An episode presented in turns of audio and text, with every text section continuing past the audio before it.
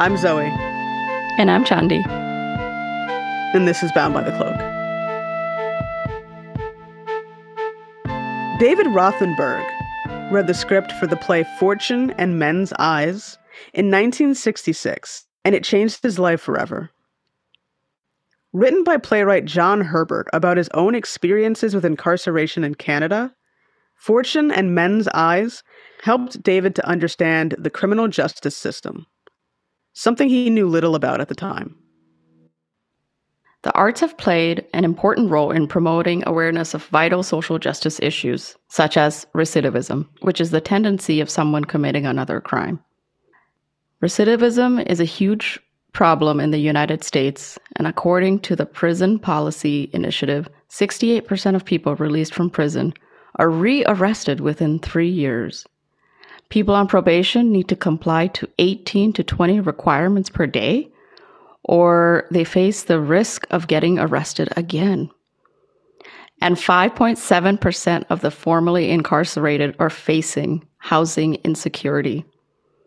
And lastly, the unemployment rate of the formerly incarcerated is 27%.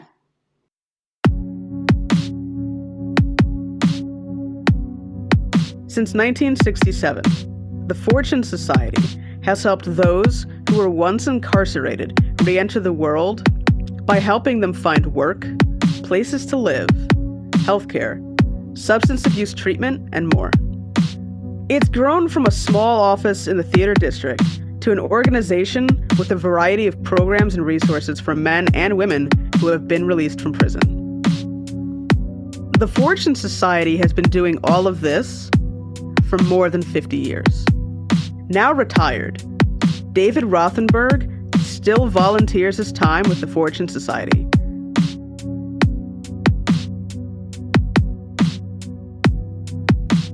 Thanks, David, for being on the podcast. Hi, thank you for asking me. I'm flattered. Can you tell us how you got involved in this world? It's probably the strangest story of all. I knew nothing about prison. Literally. I mean, I my frame of reference were bad old movies where they were either escaping or rioting. And I worked in the theater. When I got out of the army and came to New York, what I wanted to do is work in the theater, and I did. And I was doing well as a publicist, working on Broadway shows and off Broadway shows. And a drama critic named Nathan Cohen sent me a script of a play called Fortune and Men's Eyes who knows when you read a script that your life is going to be changed as a result of it. But I read this play at night, sitting in bed, and I sent a letter to the playwright the next day and said I felt I had been locked in a in a room with four cobras. It took place in a juvenile cell, and a new kid comes in and gets gang raped. And while I didn't know anything about prison, I knew a good play when I read it. And this was powerful and it reeked of truth. And I went to Canada and Toronto, where John Herbert lived and found out it in fact it was his story. As a 16 year old he was the kid that was gang raped on his first day in jail and i was overwhelmed by his story and the play and i had not produced anything at the time and i gave it to different producers i know and they all said oh what a good play. You must be out of your mind. Nobody's going to come see this. And i was determined that i don't know why but i was determined that this story had to be told. And uh, in 1966 I started raising the money. It cost fifteen thousand to get it on off Broadway. Today it would cost about eight hundred thousand dollars for the same play. And I couldn't raise all the money, and I did something you're never supposed to do in the theater. I took out a loan against my savings to get the play on. And while we were in rehearsal with the four actors playing young men in a juvenile facility, they came to me and said they they wanted to go visit a, a jail or a prison because if they were recreating men in prison as theater as actors. They wanted to get a sense of the walk, the look, the feel. And in December of 1966, myself and the actors went to Rikers Island. It uh, used to have to go by barge to Rikers Island. Now, then they had, we were the first group that went over on a bridge. And we spent the day in the juvenile unit. And that's the second epiphany, I guess, that I had because I saw these teenage boys, uh, 16, 17, 18 years old. They were being herded around. They were moved by stick. Guard would hit a stick and they'd move. I was aware of eyes, just the kids' eyes. And then we went into a dorm and I saw these boys. They were all just sitting on beds looking out.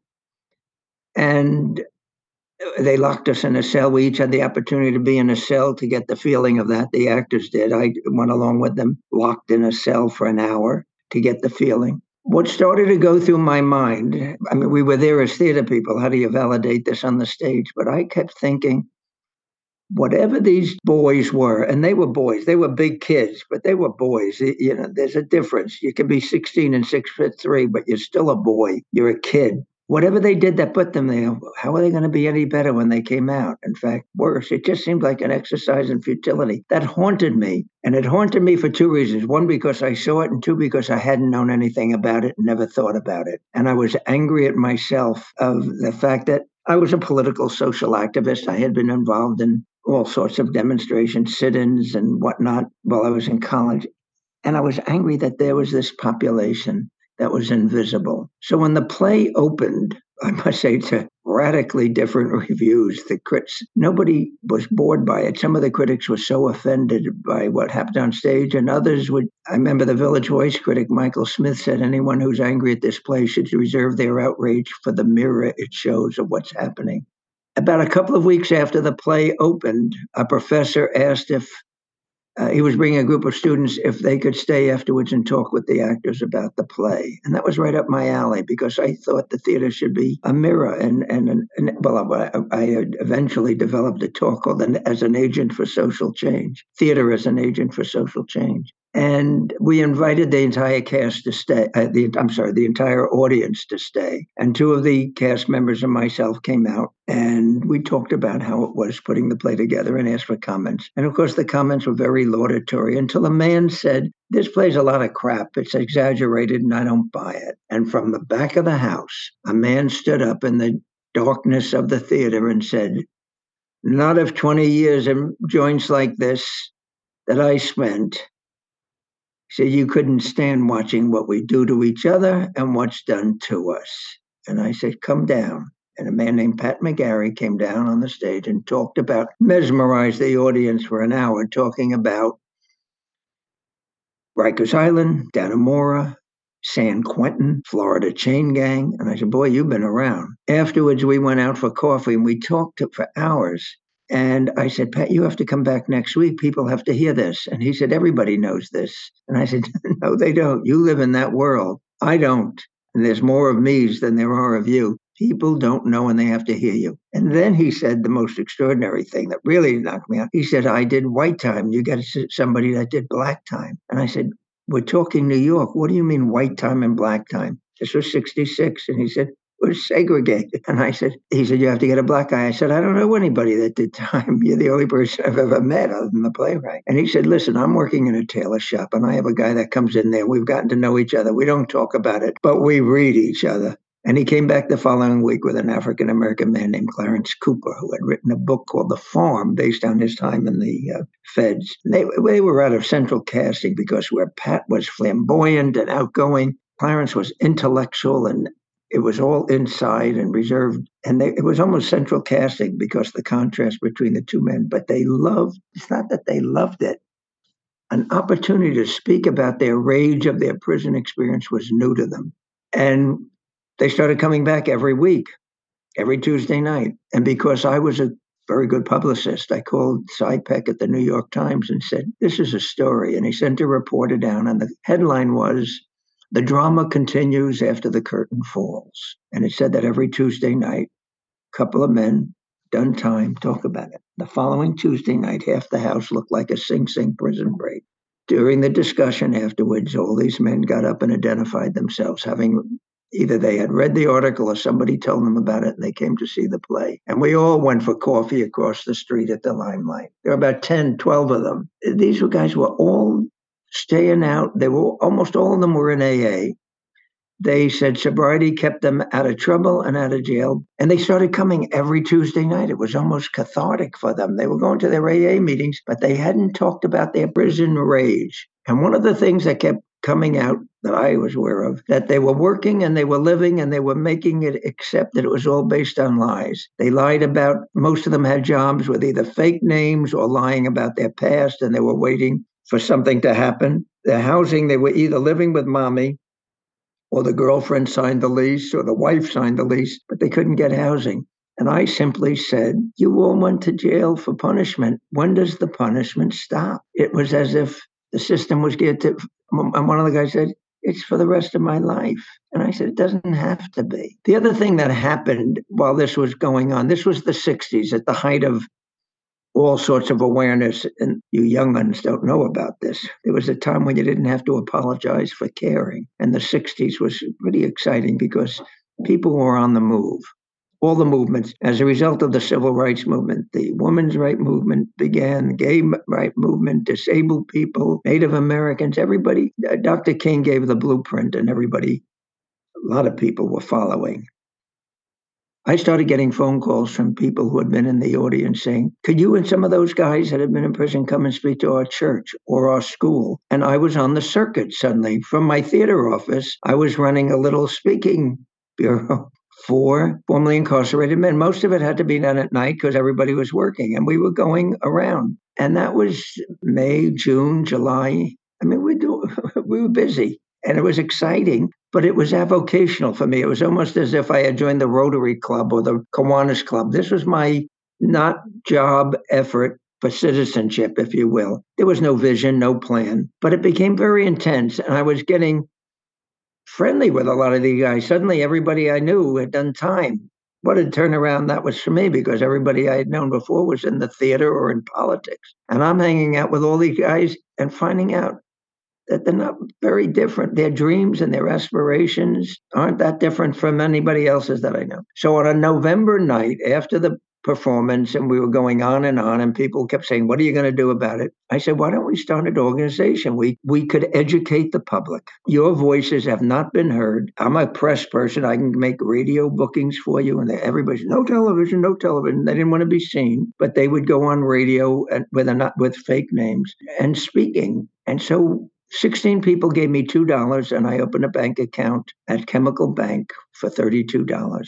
Chemical doesn't exist anymore. Chase bought it out. So I like to say fortune lasted longer than chemical. And my little theater office opened on 46 and Broadway in November of 1967. The Fortune Society opened, and we published a mimeograph newsletter. Do you all know what mimeograph is?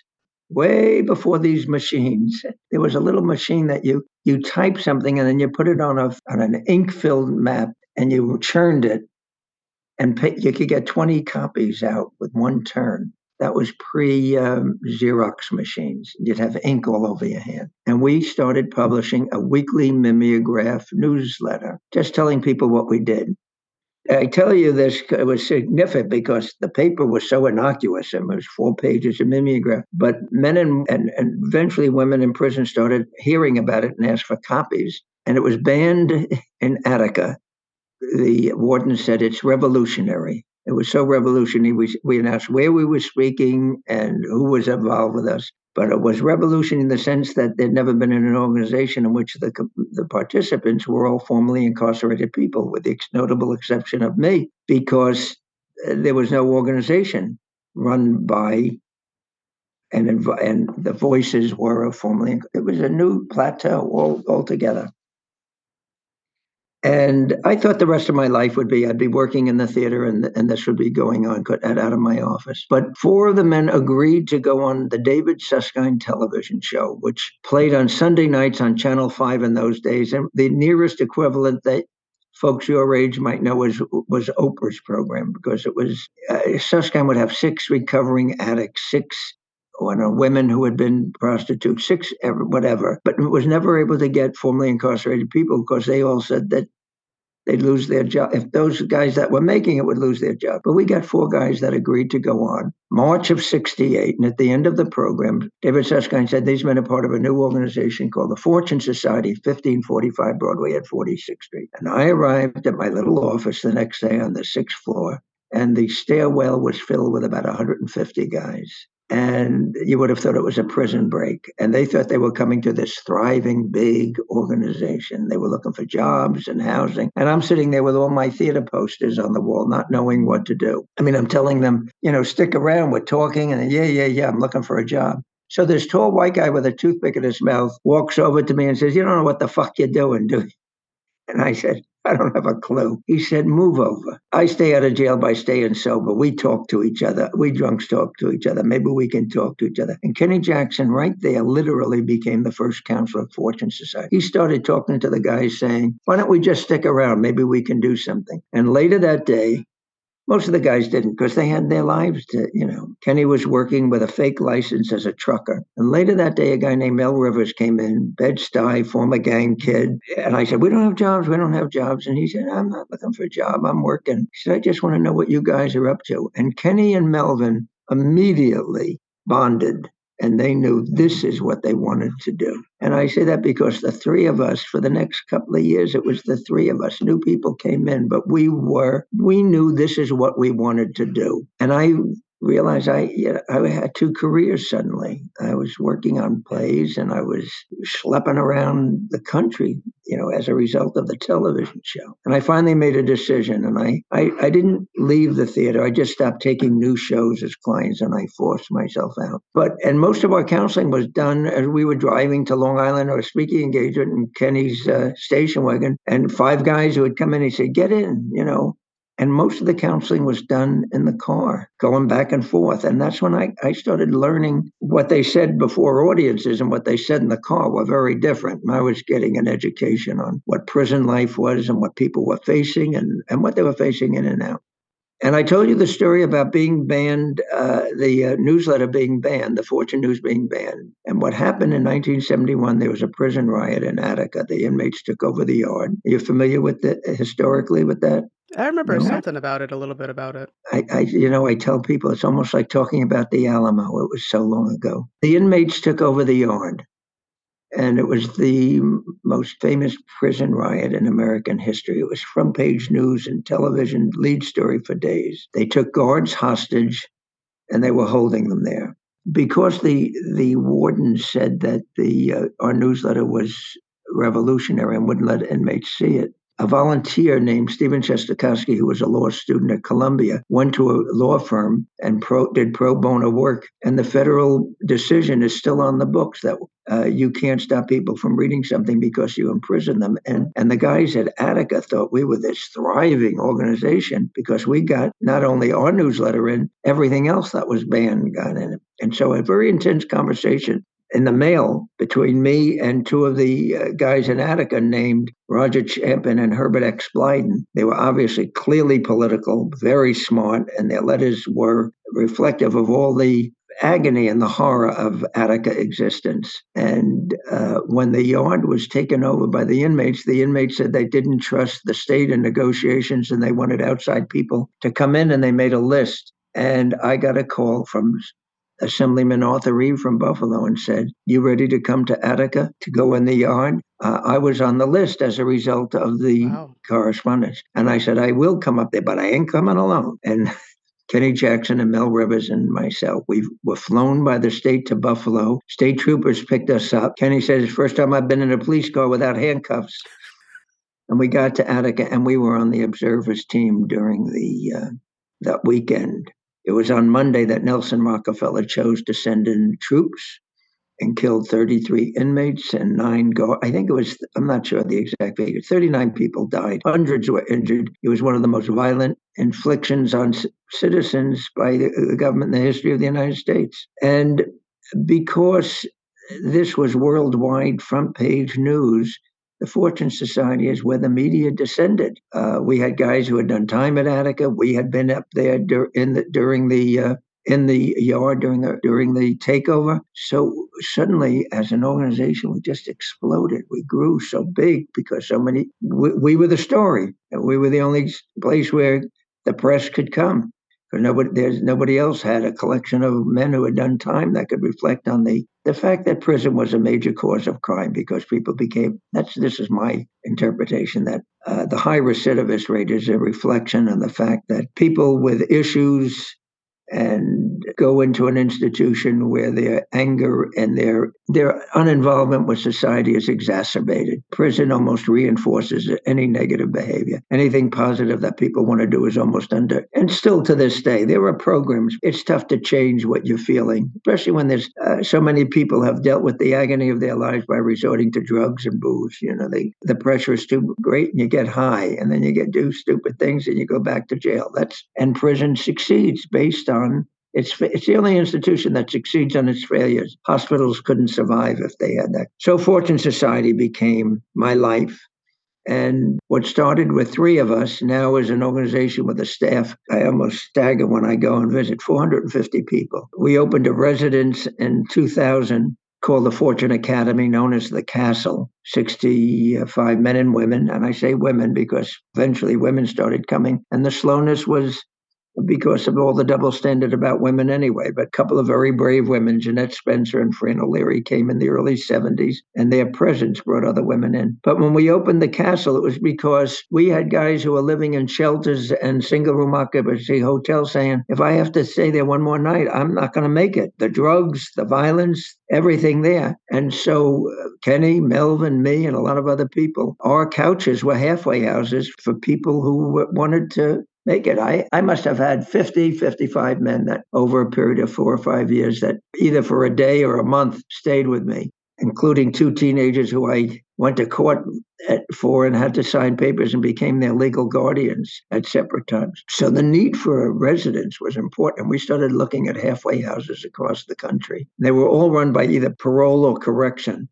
very regimented and we said, if we're going to open something, it's going to be staffed by formerly incarcerated people. And and the castle, you will, um, we have community meetings every Thursday night. I'm about to invite you both. The best hour and a half you'll have all week. One of the most hopeful things because, you know, when you have a program, people come in during the day. That's one thing. When they're living in your residence, you, you get to know all the problems. And they have problems in the house, not only the problems of coming out of prison, but my roommate is smokes and I don't. The music is too loud next door. And what we say to them is, this is tra- transition housing. You're going to get your own apartment. Use this as to learn because when you move into your own building, your own apartment, all neighbors are not wonderful. You're going to have problems. How are you going to deal with it? Are you going to deal with it in the way you used to do deal with things? I got you back in prison. Are you going to work and at something? It's an exciting transition period for a lot of people. And some people are not ready for it. And many are. And many don't know that they are, but they're very excited about it. So we opened the castle and we now have four other residents that since the pandemic, because the, the city came to us during the pandemic and they were letting people out of Rikers Island and they said, We have this building. Can we want to put Rikers people in there? Can you run it for us the way you do the castle? And then a hospital opened a place and they wanted a nonprofit organization where they particular population of seniors who are not functioning. And we have a lot of seniors who are immobile, have health problems. Suddenly we're in the housing field. One of the most interesting things in the very early days of the castle, a guy named Larry White arrived. He had done 30 years in prison. He had, you know, he's hardcore, but very smart, very wise. And he had gotten very political in prison.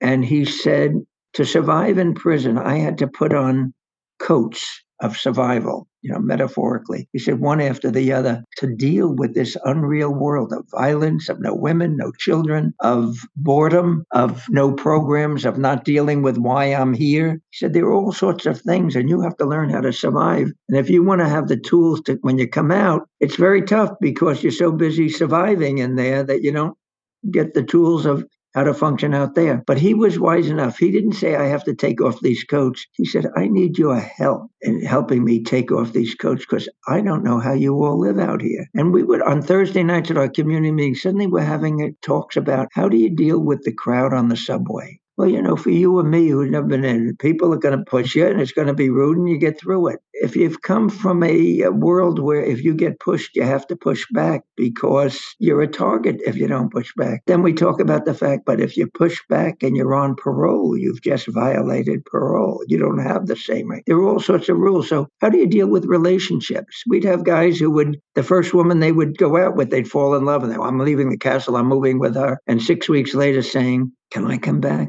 Great sex does not necessarily make a great relationship. I mean, relationships are, are not talked about. How do you deal with little children who you've not seen on the street? I mean, there's so much. We don't bring it up. They tell us what the problem is. And with each new generation coming in, the problems keep repeating themselves. And wisest thing, one of the guys said, somebody brought up something about not being able to get a license and he'll never get one because of his record. And Carl Duke said, Glad you brought it up because the answer is in the room. There are at least three people here who have gone through what you're going through now. But unless you ask the question, you're never going to get the answer. But a lot of the guys are afraid to ask the question because it shows vulnerability or weakness inside and we have to explain that shows strength on the outside. It's complex. You know, I've always said when people say, How do you reduce crime? How do you stop crime? One person at a time. Because the system has rules that says everybody is the same and everybody has parole does it, probation does it. So you have to create an environment like the castle where everyone can be heard at some point. Not easy because everybody has different needs, everybody has different backgrounds. A lot of people have families, some people never had a family. I mean, you meet guys who were dumped at the uh, foundling house at birth, you know, and never knew what a mother or a father was. I remember a guy named Bob Brown said that he never remembers the sun shining as a child and he never remembers being hugged. And then he said, You know, obviously the sun sh- was shining somewhere, but I only remember being locked in a closet in a, in a, a training program or with a foster family. So his needs are very different than the guy who comes out whose mother is crying and waiting and coming every day with cookies for him. Everybody's different. It's undeniable that you have a certain privilege David, right? That formerly incarcerated people don't have. So, if you were formerly incarcerated, do you think you would have been able to start the Fortune Society? You know, I'd long ago stopped with the discussion about I'm privileged because I'm white and male and never been in prison. I say what I've had is opportunities.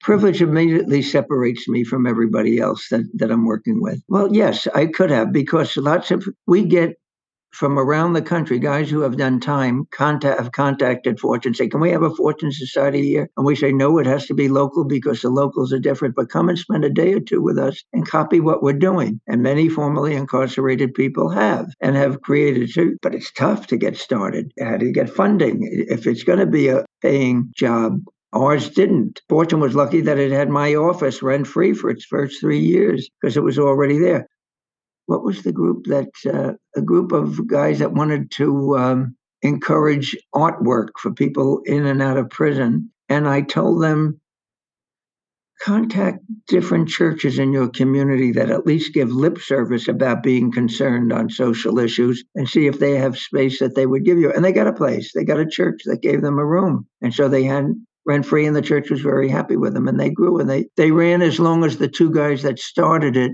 were there, but when they moved on, there was they didn't prepare. I think one of the best things that happened with Fortune is I was the director for 20 years, and I knew it was time for me to leave because it was growing way beyond my skills. But we had a foundation, and there were enough people to take over and to build it. I could have never done what Joanne Page, my successor, has done. She and Stanley Richards as a team. Looking back, my best talents were grassroots organizing and which I didn't know that I had. I just did it out of desperation.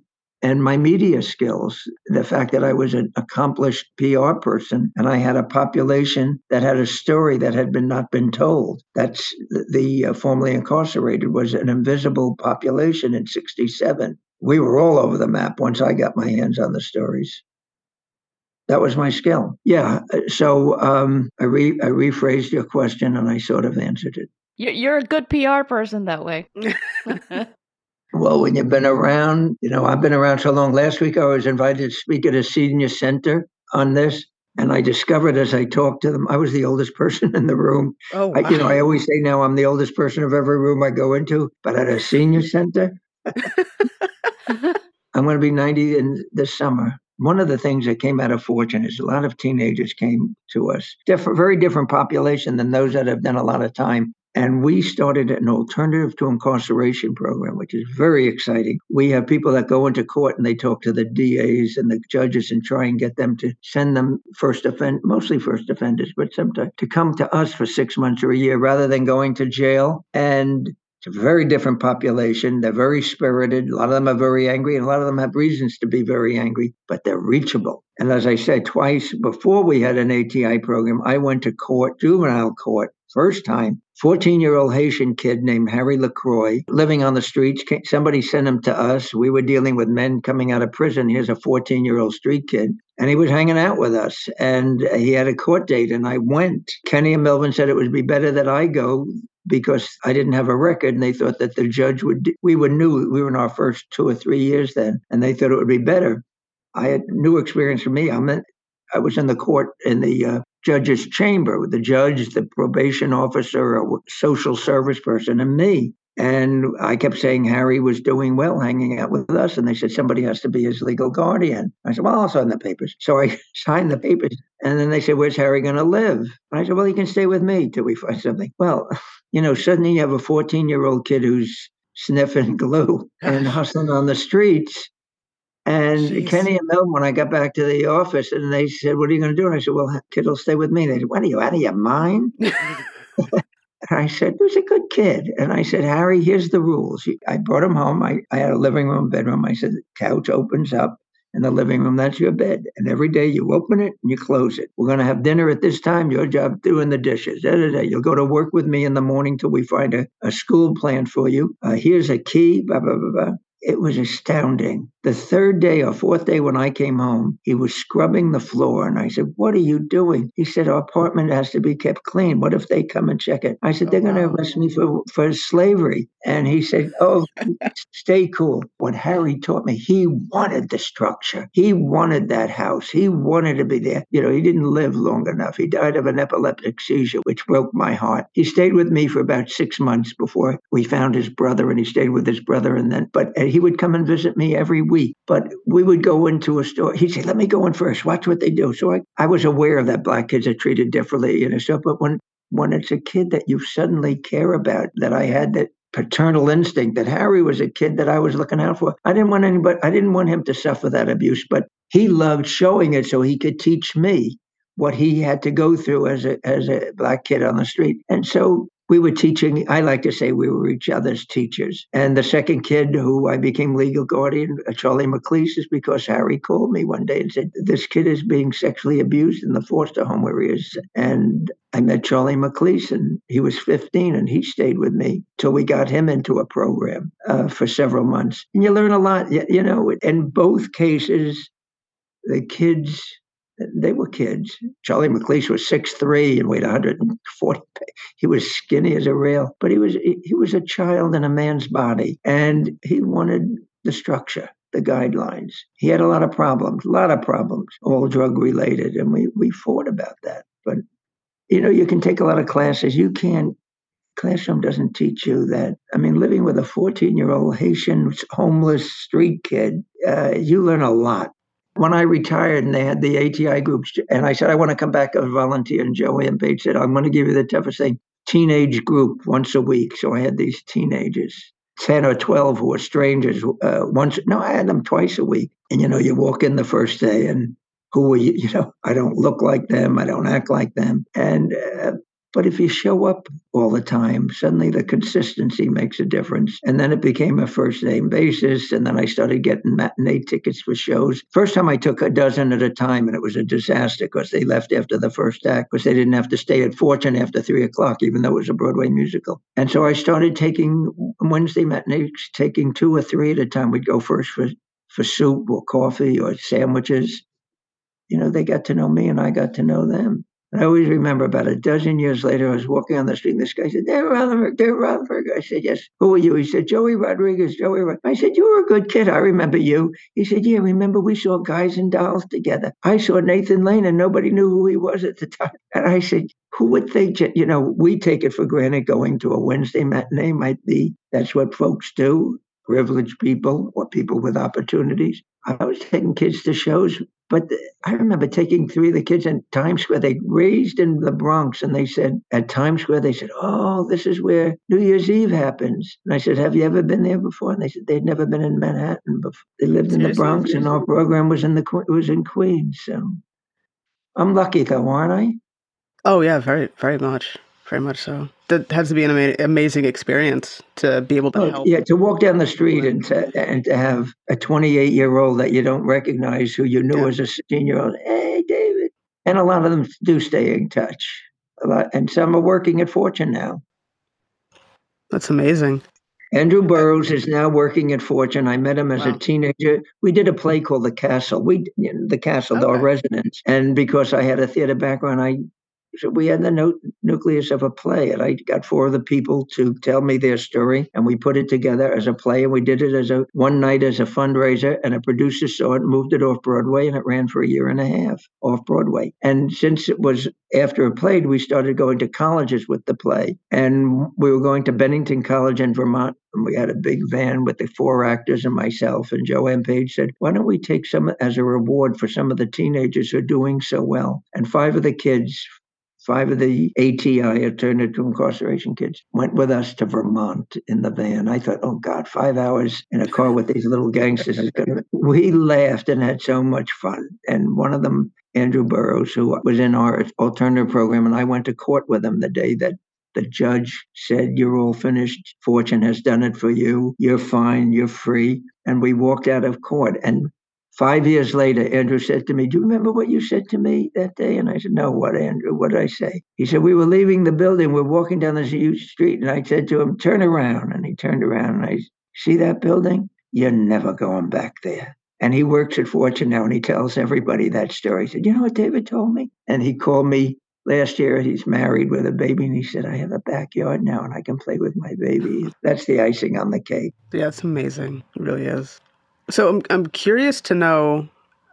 I mean, I don't know if it's still the same way now, but in terms of reentry at the Fortune Society, what's the process for when somebody leaves prison um, until you know they're kind of settled? Yeah, well, if they come to Fortune, the first thing they'll do is an admission counselor will talk to them about what what their needs are, have you eaten today? Do you have food? Uh, do you, where do you live? What's your housing situation? And why did you come here? Is it, most say they want jobs, but if they want a job, there's a three week program on how to deal with your resume, how to how to deal with your record, and all that. But along the way, there's a lot of discussion about what do you want, and uh, are you ready to assume the responsibility? We also have a program that once people get jobs, how do you hold it? Do you know how to show up on time? Do you know how to re- interact with people who have had very different backgrounds from you? There's all sorts of things. That, and so a lot of, we have an arts program, which is interesting, drawing, acting, uh, writing, it's a very healing process because people are, are doing things that give them pride and they've never had pride before. I always remember when we did the play the castle there's always a q&a afterwards and the questions and the comments were pretty predictable. We'd, we'd talk about it before how to answer this question. One night a man said um, uh, you've had tough lives the four of you and you've had uh, you've sort of overcome it. How does it feel to get applause Nobody had asked a question like that before, and the four actors looked at me as if I had the answer. And Victor Rojas said, That's a question we're going to have to think about. And I said, Victor, you just told the worst things in your that happened in your life. And he said, you know, these were the things I was always ashamed of, and now people are applauding it. And I said, they're not applauding that; they're applauding that you've overcome it. And how does it feel and then he said, The only time I ever got attention in, as a kid was when I got into trouble. That's the only time grown ups ever paid any attention to me. And it wasn't very nice. He said, So to get it, to be on a stage and have people listen to you, it's a strange feeling. We talked about that a lot about how do you process that?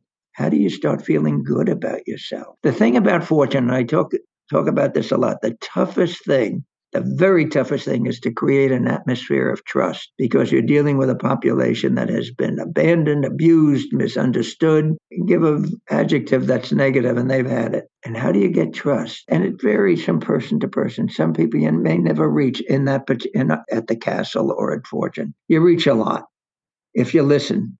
And there's a lot of mental uh, issues, you know, a lot of damage from the uh, I mean, there's a guy that I'm I'm really friends with, but he did 10 years in solitary his button is pressed so easily. And I understand it, but I, I want to wish him healing, but I don't have that power. I, the only thing that I can do is to keep encouraging him. I, I said to him recently, you have 50 people that love you and one that gives you, you know, presses your button. Stop listening to the one that, you know, makes you angry. And he says, it's tough. It's tough. And I, I know it's tough. It's, I'm not in your skin. I don't know there was a kid a 17 year old kid, about six three, standing downstairs in LIC, Long Island City, screaming, just screaming. And everybody was sort of standing away from him because he was apparently having something. And I did something that I don't, I shouldn't probably even tell the story because I shouldn't, rec- I don't recommend it. I went up to him. I'm five, six and a half. He's six, three. And he was screaming. And I looked up at him and I said, he was rather startled that somebody came and looked up at him. And I said, You know, when the music's that loud, I can't hear the words to the song. And he looked down at me and he just walked away down the hall. Everybody came running and said, What'd you say? What'd you say? And I said, I'm not going to tell you. It may not work on the next person. But the next day, this kid tapped on my office door. And I said, What? And he said, The music's turned down. Can we talk? And he came in and I said, We can talk, but you know what? I'm not your counselor and I'm not good at this. Talk to your counselor. And if that doesn't work, come back and we'll find somebody that you can talk to. We have therapists there. I said, Let's work it out. But if you want to be heard, you don't have to shout anymore. There's always somebody that'll listen to you. I was lucky because that's what he wanted at that time. He hadn't been heard. Everybody heard him then. My grandmother used to say about kids that came and visit, there's nice and there's not nice. That young man is not nice. Why, Grandma? He never took his hat off in the house. Maybe he didn't have opportunities mm. to uh, like that, and she, she'd just shake her head now. Jewish grandma? Well, that one wasn't. That was the Christian Science grandmother.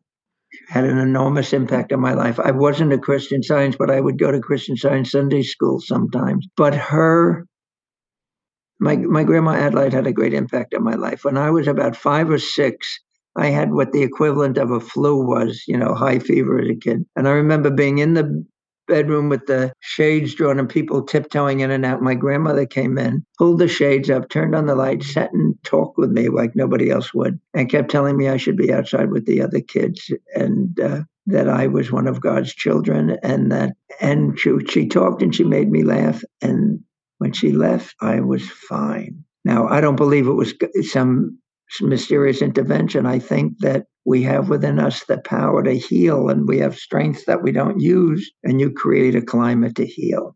And I tell that only because years later I had very close contact with a doctor dealing with a, a relative who had cancer and created an atmosphere for healing. And when he visited the Fortune Society, he said, This is a healing community, and your grandmother, her echo is here.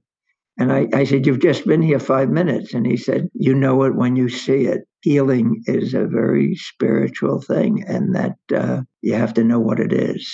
And he said, You're carrying your grandmother's uh, wisdom with you or insight. So, yes, I'm I I don't you know I used to say when I got sick I didn't know whether to get chicken soup from my Jewish grandmother or read Mary Baker Eddy from my Christian Science grandmother. but you you take the best of both you know of all of them and you and you make it work what Fortune is still going through post-pandemic problems at the castle and with the with the year we we were on Zoom for two years, and what I said when you have a hugging culture and people are on Zoom, we lost the damage is we're yeah. still catching up, and at the castle we've we're not there yet. We're still we have a dining room where people would socialize and eat, but for two years the food was brought to their room the community meetings were on Zoom. Nobody was together. They weren't learning from each other. They weren't learning. And we're the exaggerated form of it. But I, I, I think getting that just commuting and going back and forth. People don't go to the movies anymore. They yeah, watch Netflix. I have to go sit in the movie house. I'm alone all the time, but I'm. I go to the movies three times a week. I'm retired. I can do that, and I, I go in the morning when there's no one there. Well, I mean, why retire if you're not going to do it? And then I, I'm going to the theater today. I went last Wednesday matinee. That's what I do. Make my retirement work. You can come visit the the Long Island City office. That's like somebody says, like visiting a community college because we have two floors and you know fifty offices there and and classrooms and all sorts of things. You're invited there too, but the castle is much more intense. The Thursday meetings because you you're right there hearing the cirrus. All right, well, thank you so much for for doing this. We really appreciate it. Thank you. You can tell I love talking about fortune. You do, and the work that you do. I mean, it seems like you've had such an Yeah. interesting life. So I, I'm retired, but I'm lucky that I have this in my life now. You know, I, I go to I go to Long Island City once or twice a week. I go to the castle on Thursday nights, and my phone never stops ringing with David. Can I talk? You know, it's- thanks for taking the time, David. Thank you so much. Bye. Bye. Bye.